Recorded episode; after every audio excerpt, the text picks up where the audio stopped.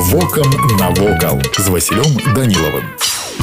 Вітаю вас паважаныя сябры вуліца сувора ў віцебску з'яўляецца адной з самых старых вуліц горада яна пачала фарміравацца яшчэ ў 14-15 стагоддзях у свой час па ёй хадзіў сам банапарт наполеон да 19 стагоддзя вуліца называлася узгорскай у 1840-50 годах афіцэрскай і толькі ў 1900 годзе да стагоддзя з дня смерти рускага палкаводцы была перайманавана ў сувораўскую на вуліцы размяшчаліся мужчынскае духовное вучылішча пошта і телеграф ратуша і воскресенская царква аднак пасля 1917 года вуліца была перайманавана ў вуліцу імя валадарскага менавіта з такой назвай яна намалявана на знакамітым плане віцебска 1922 года выкананым селюціным тады на вуліцы размяшчаліся фабрыкі металічных вырабаў мастацкі аддзел фінансавы аддзел і іншыя падчас другой сусветнай вайны многія будынкі на вуліцы былі разбураны на іх месцы ў пасляваенны час былі пабудаваны шматпавярховыя новыя дамы. У 2009 годзе было скончана аднаўленне васкрасенскай царквы, разбуранай савецкімі ўладамі ў 1936 годзе. З 2010 года вуліца Сувора ў Віцебску стала пешаходнай. Яе працягласць 1300 метраў. Лаўкі па абодвух баках абочын, брук, мілыя кафе і рэстараны, цырульні і крамы. І ўсё гэта на фоне унікальнай гістарычнай забудовы вуліцы. Вось і ўсё, што хацеў вам сёння паведаміць, а далей глядзіце самі.